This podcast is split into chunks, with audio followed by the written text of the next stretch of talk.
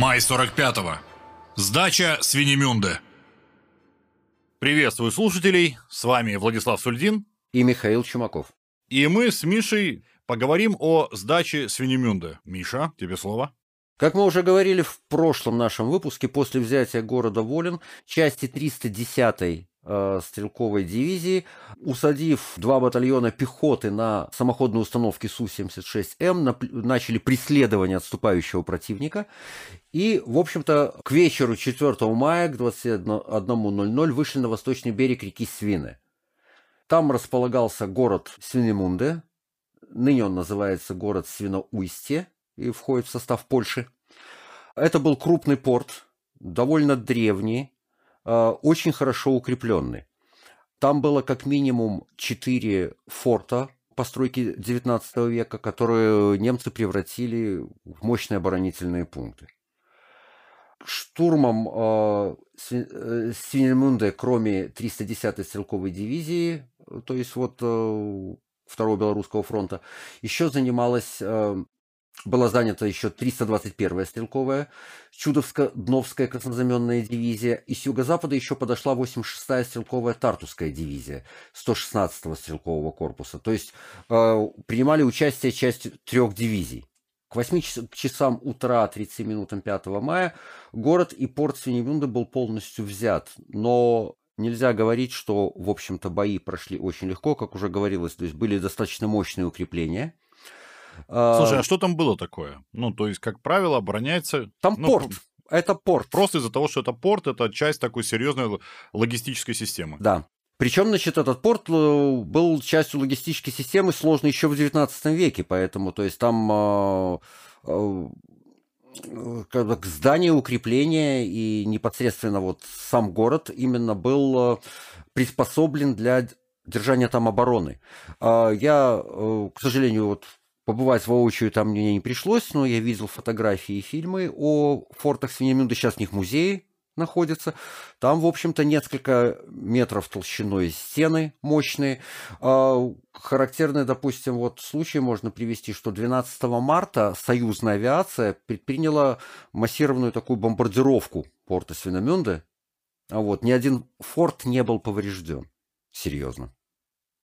Вот, несмотря на то, что, а, это как так? что, что город был довольно сильно разрушен, погибло, э, насколько я помню, около более 20 тысяч жителей, там, э, там население, беженцы там были и так далее. Ну, и каких-то там, понятно, и солдат, но тем не менее укрепительные э, сооружения остались практически в неприкосновенности. Вот. То, есть, а, то есть там такая средневековая цитадель в старом значении этого слова. Да, да, да, да, да, что-то вот, что-то вот наподобие. Плюс э, были э, обездвиженные танки были вкопаны в качестве огневых точек в узловых каких-то вот транспортных точках.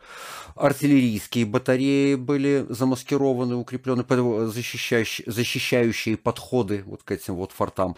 В общем-то, оборона была сложная, но немного облегчила ситуацию тот факт, что была объявлена эвакуация. В основном Свиномёнды защищали моряки и летчики. То есть Крингсмарина и Люфтваффе, которые вот э, списаны, грубо говоря, на берег, то есть лишенные своей техники. Вот. И э, непосредственно перед атакой советских войск была, э, была объявлена ну, эвакуация или отступление для укрепления каких-то других линий обороны. И, в общем-то, для обороны города остались только раненые ветераны и части фолькштурма то есть дети, старики, рабочие и прочее. То есть опять фолькштурм, как в Берлине. Поэтому, так как части были плохо обучены и плохо организованы, в общем-то, штурм закончился практически за один день. Взятие города могло стоить очень дорого советской армии из-за вот таких вот мощных укреплений, но штурм облегчил тот факт, что боеспособные части были из города отведены перед советским штурмом для э, укрепления каких-то других линий обороны э, южнее вот. И город защищали, в общем-то, части фолькштурма, а также э, раненые и ветераны, подожди, оставшиеся подожди, в городе. есть, подожди, то есть у них разведка, разведка уже не работала, э, у них разведка не работала к тому моменту совсем? Разведка работала, но, насколько я понимаю... Ну вот, вот просто я сижу, я должен что-то оборонять, у меня, у меня есть боеспособные части. После взятия острова Волин и, э, скажем так, из-за отсутствия кораблей в гавани Свиномюнды, в общем-то, защищать его, я так понимаю, не было большого смысла для немцев, поэтому они решили сохранить боеспособность еще способным воевать частям и отвели их из города, оставив э, защиту города на распропагандированных э, мальчиков из фолькштурма, рабочих, местных жителей и ветеранов раненых в госпитале, вот, которые заняли эти форты и пытались оказать сопротивление русским. То есть, грубо говоря, оставили тех, кого не жалко уже. Ну, грубо говоря, да.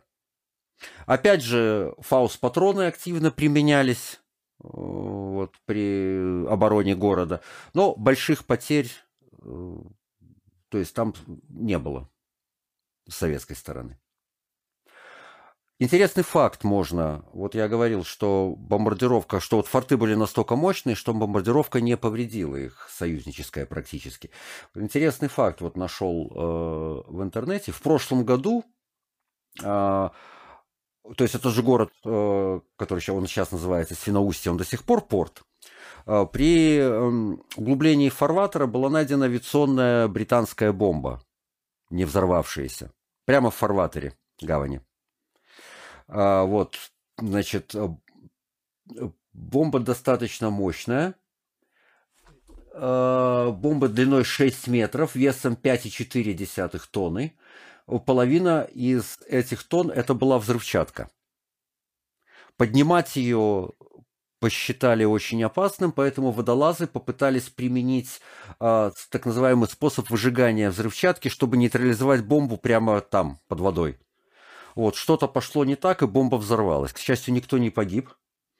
А, вот, но взрыв был слышен на несколько километров значит, от города. А, где-то вылетели стекла.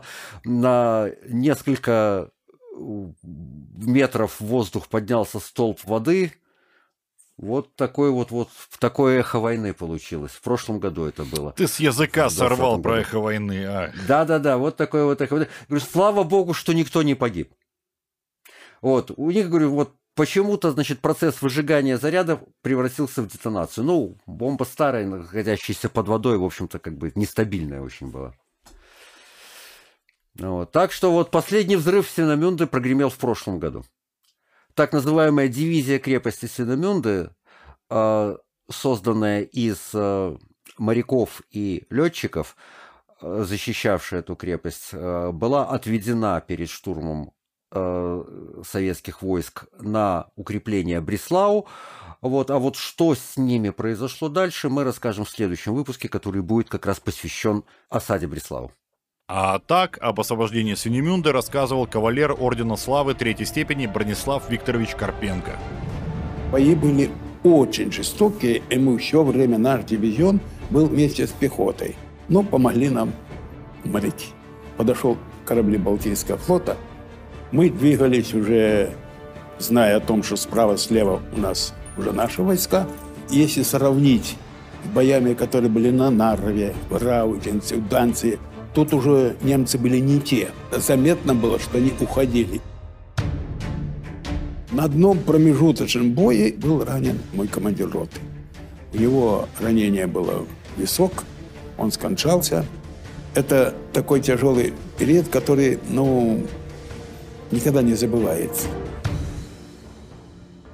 Спасибо Мише за рассказ, спасибо нашим слушателям за то, что с нами остаются, за то, что подписываются на наш подкаст.